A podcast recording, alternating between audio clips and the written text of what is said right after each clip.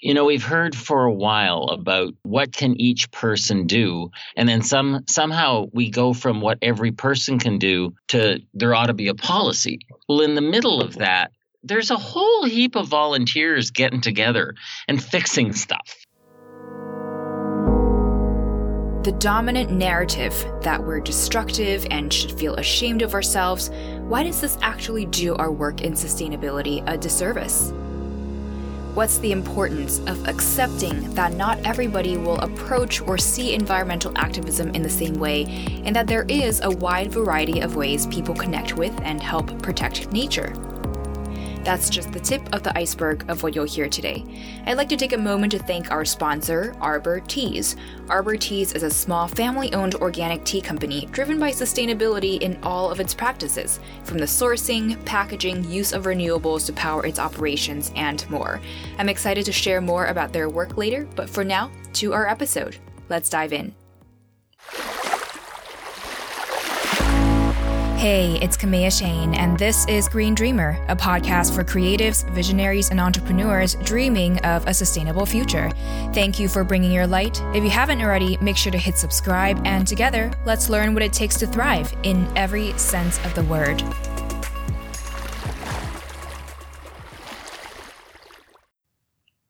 Our guests today, lucky for us, there are two of them, are conservation psychologists at New Knowledge, a social science think tank working on challenges to our society in health, culture, media, and the biosphere. Our first guest is the president and CEO of New Knowledge and is also an architect, educator, and the president of the American Psychological Association's Division 34, Society for Environment, Population, and Conservation Psychology. And our second guest, who was the co-principal investigator of the third National Climate Assessment Evaluation, specializes in inclusive practices in the environmental movement, equitable engagement with outdoor spaces, and community resilience. Green Dreamers starting off with what inspired their passions for nature and what got them into conservation psychology. Here are Dr. John Fraser and Dr. Rupu Gupta. I grew up in the 1960s in a small industrial town and uh, did spend a lot of time on my uncle's farm. So I grew up with relationships with food animals and learned about the natural process back in the early 60s. And then um, by the late 60s, you know, I was still very young and impressionable when the first in what we would call this current wave of environmentalism uh, came to the fore with the creation of things like the EPA. So I think I've had a very early experience being embedded in the environmental movement as kind of a public narrative, uh, and it was very close to my heart. So I I grew up in a big city in a very urban context in India, not that long ago as Johnny.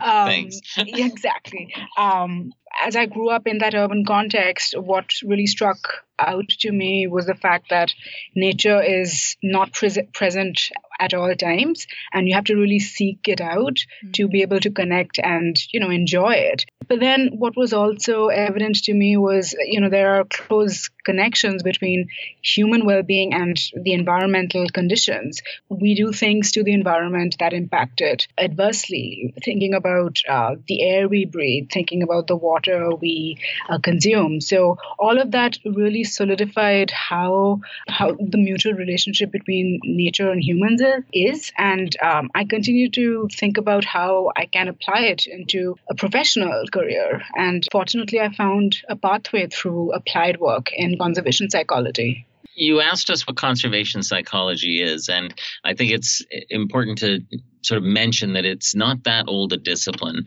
We're really on about 18 years since the first ideas started to form.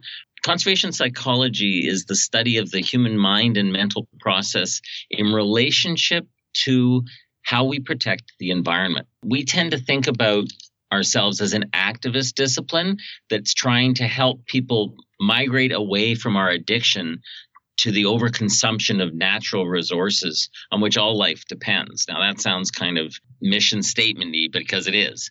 Um, we we recognize as psychologists that the outcome we want to measure is not just people. It's also that the biosphere starts to heal itself so that future generations can benefit from its wealth.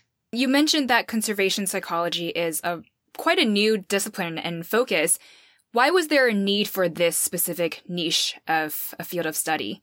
my entry point to it is really psychology and social psychology thinking about our relationship with nature and when we when we think about the problem that the world faces in terms of its environmental health it is human caused so the solutions have to be derived through understanding what the barriers and motivations are that humans may have to care for nature or not.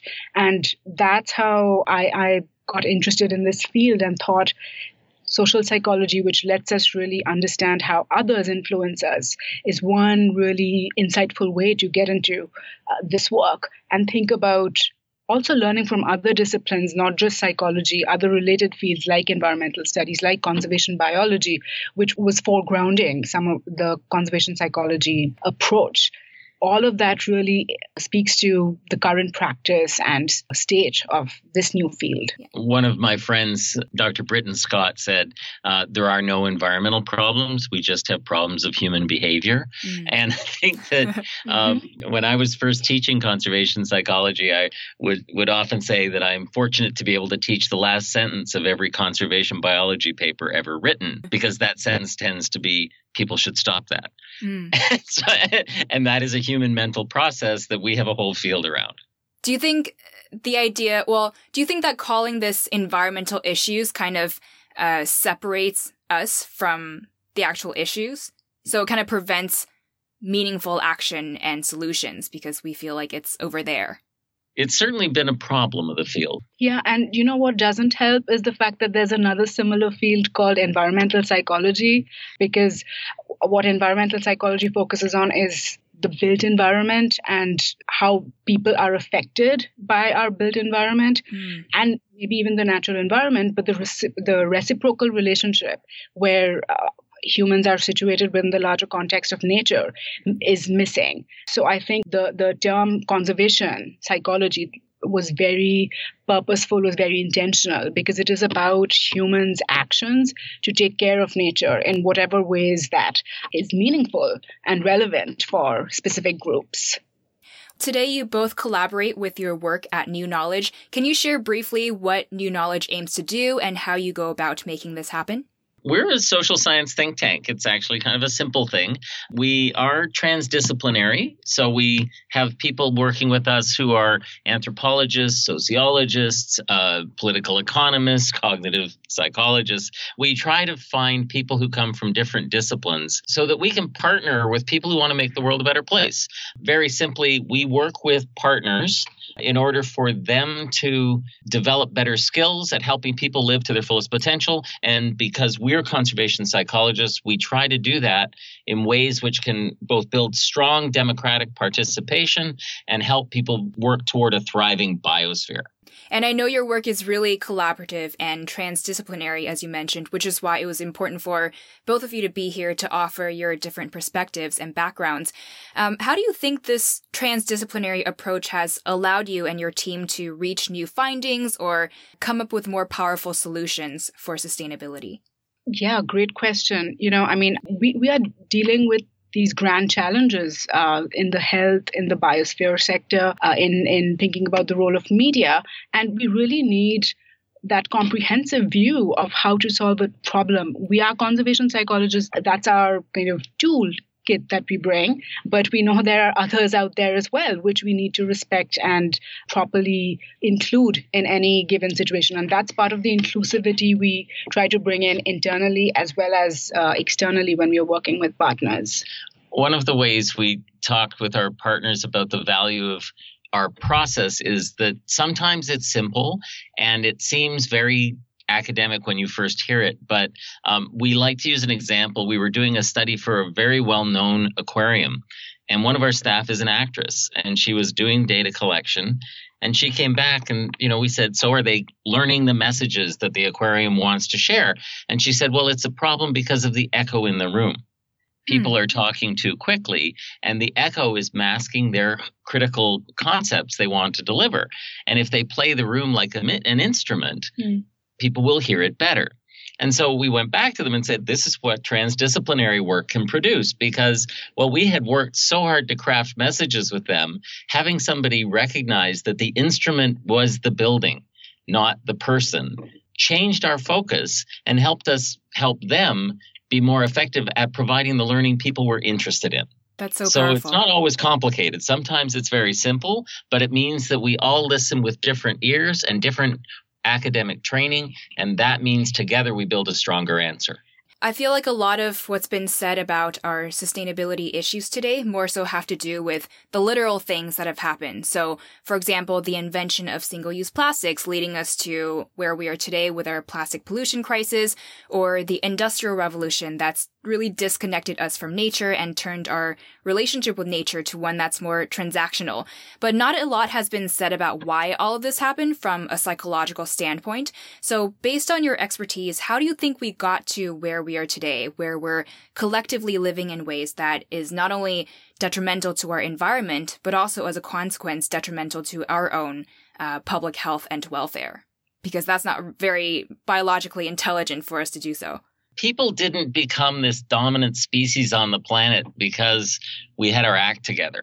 Uh, you know, um, sometimes we we hark back to this wonderful time when we lived more sustainably in connection with the environment. I'm sorry, Elizabethan Europe was like really plagues happened. Uh, you know, we, you know, part of the reason the forest recovered was the Black Plague. People choke themselves out in cities all the time. If you look at some of the Aboriginal cultures going back thousands of years here in the U.S., we see the record shows they ate themselves into oblivion um, because they ate everything edible. Uh, mm. there was nothing left. So you know we create deprivation every so every almost every few generations. We just find new ways to screw up the amount of the planet that we rely on. uh, you know, 1800s people evacuated Vermont and New Hampshire mm. because mm. there were no trees left, and all of that sort of nice soil that they thought was there was washing into the rivers. So when we think about it as if somehow we came disconnected, no, we just came up with new ways to screw things up. so let's not assume it was all perfect. It's really more we're understanding that it's not tragedy, it's silly symphony, that this is kind of the comedy of humanity. And it's not rational. you know, how we really uh, act, especially in terms of our relationship with nature, which is complicated to start with. We are social creatures. We rely on others to really influence how we think, how we act, and what we do. And even if we want to downplay that, that's always a guiding factor in our lives. So, you know, there may be mismatches between our personal values of how we want to care for nature in one way or another and what our our social groups our reference groups might think about us you know we can't if if you're at a restaurant trying to make sustainable seafood choices and pull up a Monterey Bay app to tell us that our, our friends at the same table might be ridiculing us for doing that. And that might not help us make that sustainable choice we want to. So mm. the extent to which, you know, our own personal standards align with that of our social groups, the more likely we might be able to do the right thing, in this case, environmental uh, action. But that's difficult at the societal level. You know, it's it's much more complex, much more challenging. But at the end of the day, I think it's it's groups coming together, organizations coming together to really think about what some common ground might be that they can work together to solve the problems, environmental problems that are meaningful to them. Speaking of destruction, John, in one of your YouTube videos online, you talked about the theological challenge in which a lot of stories that environmentalists tell around our current reality is that we are sinners as people and that by nature we cause destruction and we should therefore feel ashamed of ourselves. And I feel like this narrative is really common and I'd say dominant when we talk about sustainability. I know that you also mentioned the documentary, The Inconvenient Truth, as an example. And you also said what concerns you about this type of uh, narrative is that this isn't the way that most people see the world. And therefore, I'm guessing because it's not something that most people can relate to or resonate with, it's not effective at inspiring change. Can you expand more on this as well as point to any relevant research that we should know? Well, I'll start with you did an amazing job summarizing what took me five minutes to say. So it was really helpful. I'll be sure to link to the video in our show notes so our listener can check it out as well. Oh, super. Um, yeah, I think it's really uh, not that complicated. Um, you know, when we feel threat, when we feel pressure that the world around us, something that we love, nature in this case, is threatened, it's very emotionally distressing. And the mental process of having other people feel your pain is part of a process that we go through as people, rationalizing our own sense of pain. So it makes sense that if I'm upset about this nature getting destroyed, I would like you to feel my pain, feel my suffering. And so we start telling these stories of tragedy, like the inconvenient truth because we want to shake people, right? It's what happens when we mourn the loss of a loved one. And so this mourning process produces these behaviors. Quite honestly, you know, if I'm going for a nice day in the forest with a, a lecturer who's going to teach me about what's going on, the last thing I want to do is come home and say, wow, that person's really sad. Uh, you know, I cried. I don't want to go back there. Mm. But I, that's why I was saying earlier that I think of a lot of how we got where we are today is really, you know, the comedy of human life. And by being self reflective, taking time to recognize that this is an emotional challenge and that we can be emotion forward in our thinking, but it doesn't mean that we have to have everybody feel the pain. It means that we have to acknowledge that we feel that pain ourselves and focus inward on our own well being rather than trying to externalize it to others. Because people have different ways and different paths to find their place in conservation, to find themselves in a place where we can make a, a better world. Now, this work starts back in the mid 2000s, I was talking to a colleague of mine, a clinical psychologist, about being in a meeting when I was working for a large uh, non governmental or uh, conservation organization. And honestly, the meetings were really intense. And when I described them, and it was like, they're not about big things. Like, it was like, is the sign properly worded? And yet the emotions were really elevated. And he said, that sounds kind of curious. And so we started to explore this with a global study we did to look at whether we were seeing people working in the conservation field feeling emotional stress and trauma. And the evidence was pretty compelling that in fact there is a concern. And so we published a paper. Um, in fact, we did a number of little follow ups and published a paper called Sustaining the Conservationist in a journal called Ecopsychology. And that paper really describes the symptomatic challenge we face, the symptoms of what it looks like, the personal experience of the conservationist, and how we need to build better health practices uh, and wellness practices for people in conservation. Now, the good news in that paper, and what we found subsequently with, we have about six or seven papers on the work we've done with the National Network for Ocean Climate Change Interpretation that focus on what it means to have social support, what it means when people feel your pain and feel that that same stress. These people end up being healthier if I'm working in a community where people acknowledge that they also feel the same way. Mm. In fact, we're seeing this play out now across the whole community that is doing something about climate resilience. So we may feel that pain on a personal level, but it's important for us to recognize the importance of social support to help us be able to stay stay motivated in this work and be healthier as individuals. And it's also important to recognize that simply relaying our pain onto others may not be effective in inspiring change and that more so finding the joy and the pleasure in reconnecting with nature is what can be more effective. Yeah, or acknowledging that when you are in nature or experiencing nature that that your feelings may not be the same as others and that's okay in my personal creative work and when I talk about sustainability, it might be in part because of my personality, but also in part uh, from what I've learned about positive psychology and behavior change. But I try to always bring out that element of the positive sides of connecting to nature and living more mindfully. But sometimes I do feel a sense of guilt in taking this approach because I'm like, mm-hmm. how can I portray the fun and uh, yeah. the positives, the satisfaction, and the pleasures in sustainability when there is so much pain and injustice and serious degradation to address. So I don't know, maybe this is just for me personally, but what pieces of guidance or expertise can you share with me on this?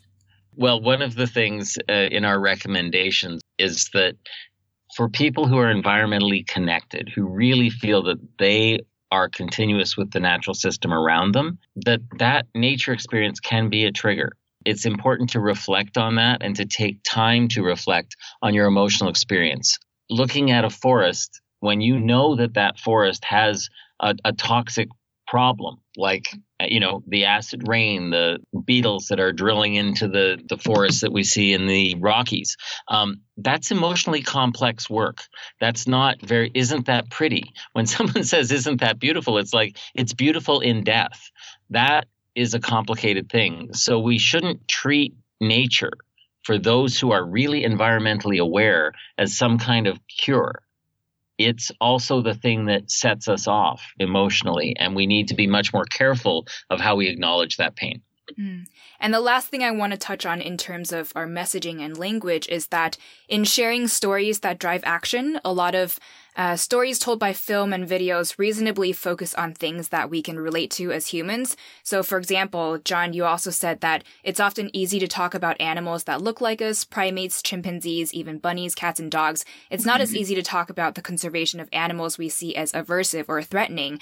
Um, but if we want to conserve biological systems, we have to accept nature in all of its diversity. End quote. And in this mass extinction that's occurring right now, we not only need to help conserve the individual plants and animals that may not be so attractive to us, but also to protect the entire biosphere as a holistic ecosystem. And I feel like that's a lot more difficult for us to conceptualize. How do you think we can work with this to motivate compassion and care beyond the individual species that we might feel more connected to?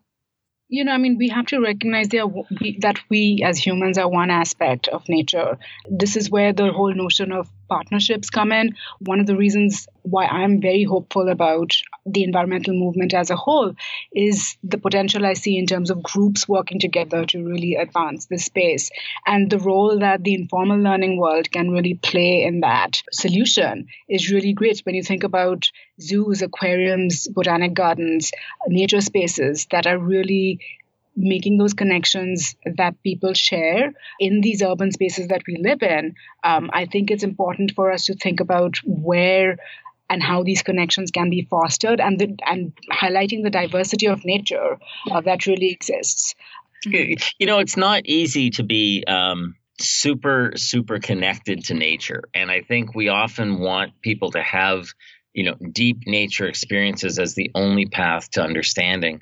And it's it's more layered than that. It's much more complex. Not everybody needs to be or will yeah. be uh, fully connected to the natural systems on which all life depends. There, you know, there's a whole bunch of people that are going to say that's just a pretty forest, and that's okay. I think one of the challenges thinking that there's only one path to sustainability when there are so many ways of experiencing nature and participating in the process let me take that like into a slightly different direction Kaméa, yeah. which is just thinking about our how we connect with nature much of uh, what the environmental movement has focused on uh, over the years like since it started has really emphasized these dominant narratives of who's connecting with nature and how and it's typically white privileged groups that are the face of who cares for nature and you know what strategies they use that to they use to um, you know forge these connections. And what that means is you're overlooking the you know very nuanced ways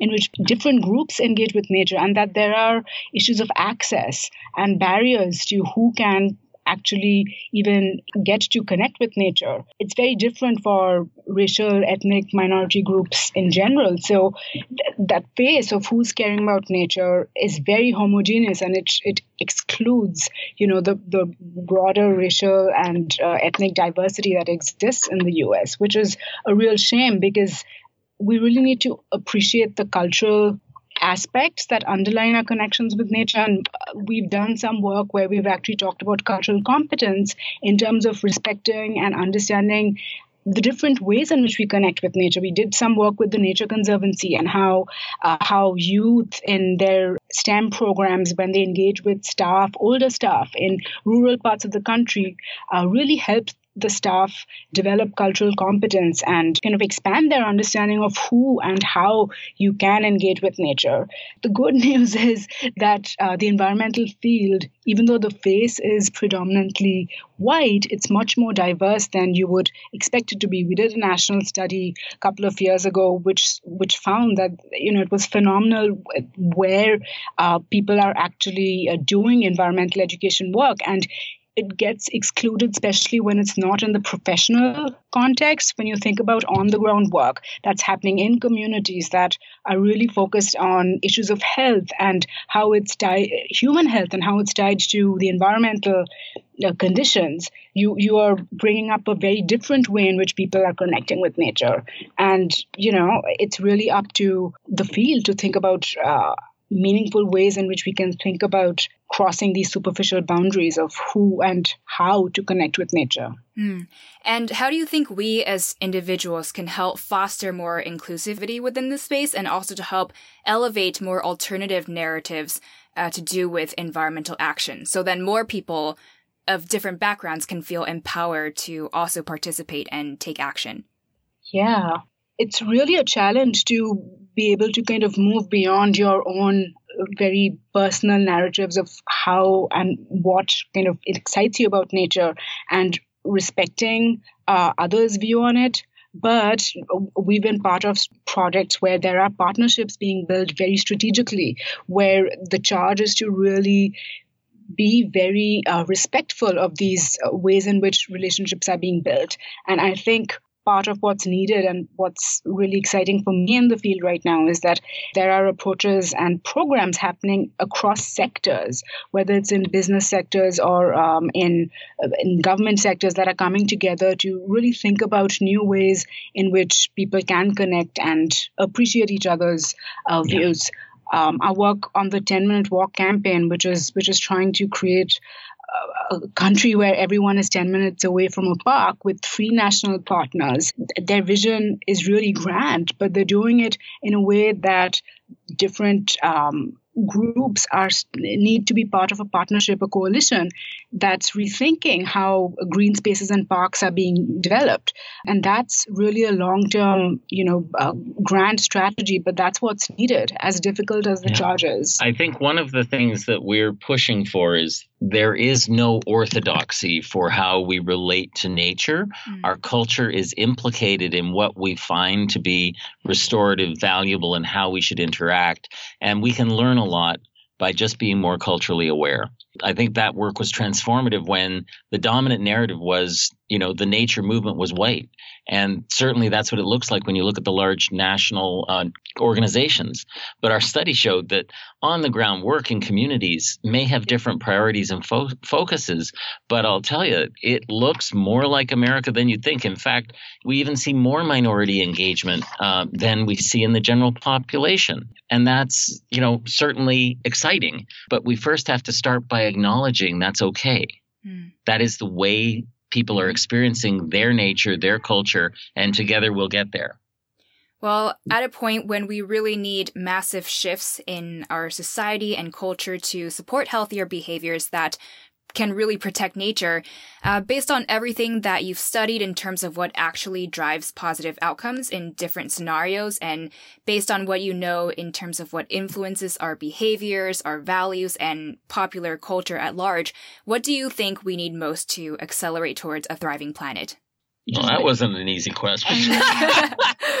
I do think it does build on what we've been chatting all about. So it really boils down to these purposeful partnerships. You know, if you're trying to create societal level change, we need to work in groups and in organizations who believe in a shared perspective to actually work beyond differences, uh, superficial differences that we may bring to the table, but use that as a learning process to understand how each of us can contribute to changing, you know, whatever environmental piece you're working on what that means is, you know, from an individual perspective, we need to have an openness and interest in really learning from each other uh, if you're going to build a stronger, better planet for ourselves. We need to look at ourselves as recovering the concepts of democracy or strong democracy and citizenship. individually, I don't think we're going to fix things. But together in small groups and small communities, the more active we are with our communities, the more I think we're going to find our, our way into a,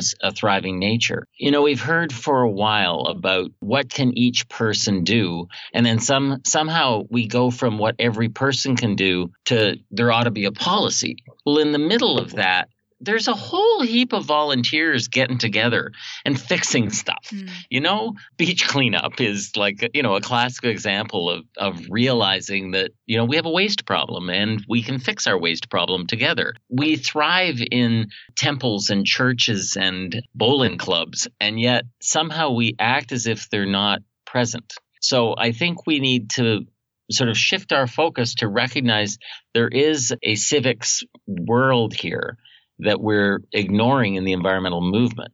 And that's where we will find the narratives and find the stories that are useful in our communities and in our in our bioregions that are going to be effective. This has been such an insightful and enriching conversation. Thank you so much for sharing your expertise. Uh, we would, of course, love to keep learning more from you because I know you're both such a wealth of wisdom and there's a lot more we need to learn on this topic. So, what is next for you and where can we follow your work online? The follow us online is super easy uh, because at Twitter we're we're new know org, uh, N E W K N O W O R G, and our website is newknowledge.org, and we're about new knowledge organization. Next steps, we're really trying to get more engaged with supporting people who are change agents at the mid career level, the policy level, with briefings and synthesis. What we've been finding with our work is that people really do gravitate toward the simple summaries, the simple explanations. And so our publishing strategy is moving toward uh, trying to tell stories in simple ways and help people get up to speed on the current theory. Yeah, you know, I'm, I'm very excited about some of the local uh, initiatives. We're working with the Waterfront Alliance, which is trying to create a strong, resilient harbor across New, New York and New Jersey like borders. And, you know, it's we're working with huge task force that are trying to strategize about how to work together again, like with business folks, the private sector, with the government, with community groups. How can we solve this together? And so it's really exciting to see how that relationship building is happening to move these big challenges along. Small p politics, not the big electoral stuff, but the, mm-hmm. the little uh, social political movements that we see where people just say, you know what, together we can fix this problem. And it's amazing what a bunch of smart people can do when they get together. Before we go into our final five, I wanted to tell you more about our sponsor. Arbor Teas sources loose leaf and organic certified teas. They're the first and only company to package all their teas in backyard compostable packaging. Their operations run on solar energy, and all of their business efforts are offset by Carbon Fund. I really appreciate how thoughtful they are with everything that they do, and also love that they're a tight knit and committed small team. They share lunch together every day, they compost everything they can at their facility, and just take into account how all their decisions impact the planet. To shop Arbor Tea's sustainable organic teas, just head to arborteas.com. That's A-R-B-O-R-T-E-A-S dot com. In case you're on the go, I'll also have this linked at our website as well, so be sure to check them out later. For now, to our final five. Let's power through. What uplifting or enlightening social media account or publication do you follow? Outdoor Afro, I don't know if you uh, follow them, but they're amazing. They celebrate diversity in who's engaging in recreation and outdoor connections, and they're changing the face of who's engaging with nature, which is what is tremendously exciting to me. You know, I'm a bit more like a millennial in that I don't follow a lot of things directly as sources, but I do want to shout out to the PBS NewsHour Science Squad. If you do get a chance to say hey to Nsikan Akpan and Julia Griffin for the big stories they're doing, because they've been covering a lot of the environment, but they do it in such an exciting way. They're partners of ours, so it's hard for us to not say we follow them. I love them. but mostly, you know, I put in keywords uh, to try to teach my algorithms to go toward environment, humor, and innovation, because that surfaces all those wacky stories that are about people fixing the problem problem. And so that just makes me happy. And I'm trying to teach algorithms to give me better news. What do you tell yourself to stay positive and inspired?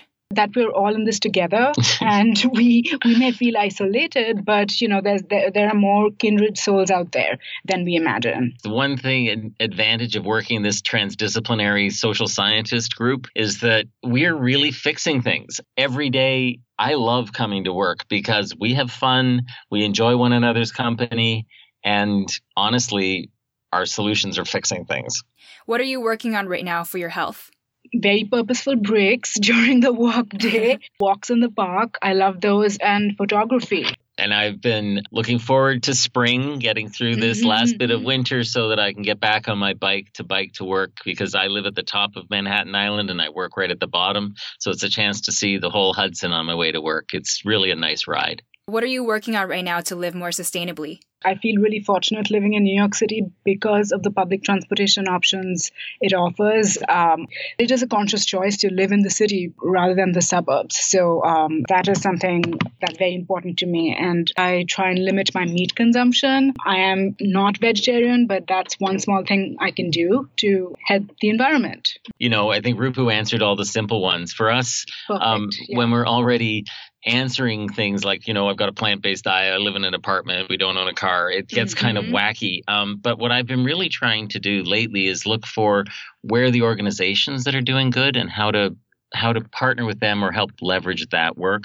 I think that it's really at the organizational level. One of the things that I've been particularly concerned about is how much medical toxins end up in our biosphere as a result of end of life process. It's kind of complicated. And I think that's an area where we could do a whole lot more because while people could live a completely sustainable life in the last six months, the number of chemicals that go into their life is actually toxic to the environment and the way we treat them and their disposal is not something we've reconciled well as a society.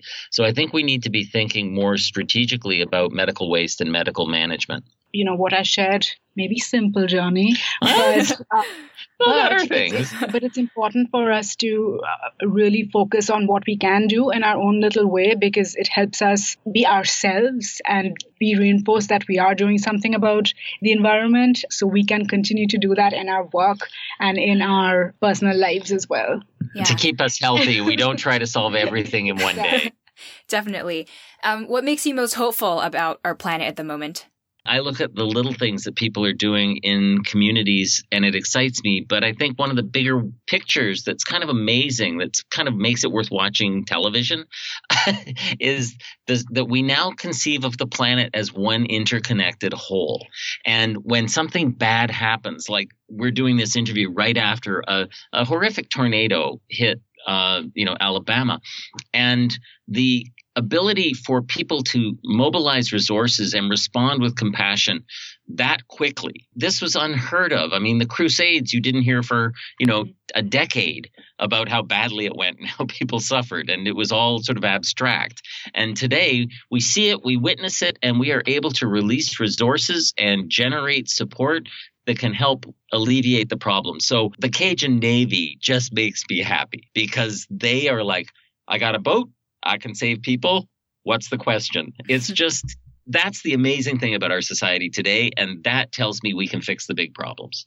It is about communities coming together and it is about organizations, you know, moving beyond their silos and eager to sort of construct meaning and learn from each other to create that societal level change. And we just need to keep that movement going. And what final words of wisdom do you have for us as Green Dreamers? Don't be afraid to reach out to others just because they seem different to you. There's more in common than you can imagine. Well, that's enough wisdom for me. I'm stopping there. Don't be afraid to reach out to others because they may seem different and there's more in common than we may think. To add to that, I want to say too that that difference can also guide us to see our personal blind spots and inspire us to get even more creative and to be able to think outside the box. Green Dreamer, thank you so much for tuning in. To become one of our first original 100 Green Dreamer supporters, where you'll get bonus monthly Q&A episodes, be invited to join our upcoming private support community, and also forever be written down in my books to receive early previews and discounts to everything we work on in the future, just head to greendreamer.com slash Patreon. That's spelled P-A-T-R-E-O-N. We were just talking a lot about community in this episode, so I hope that you'll join us in becoming one of our Patreon supporters so you can join our community as well. Your support will really help make it possible for us to continue the show and to be able to share more resources on our website. And really, I, I thank you from the bottom of my heart for your support, whether through Patreon, by being here, or just, you know, sharing Green Dreamer with your friends. As always, you can find the two tweetable takeaways from this interview and the full show notes with links and resources at greendreamer.com slash 120 for episode 120. You can reach me with feedback on how I can improve the show for you through the website's contact page, and you can find me on Instagram at Kaméa Chayne, as well as our podcast account at Green Dreamer Podcast. Finally, as we're wrapping up, just remember, now more than ever, our planet needs your light to thrive. So if you haven't yet, hit subscribe, and I will catch you later, Green Dreamer.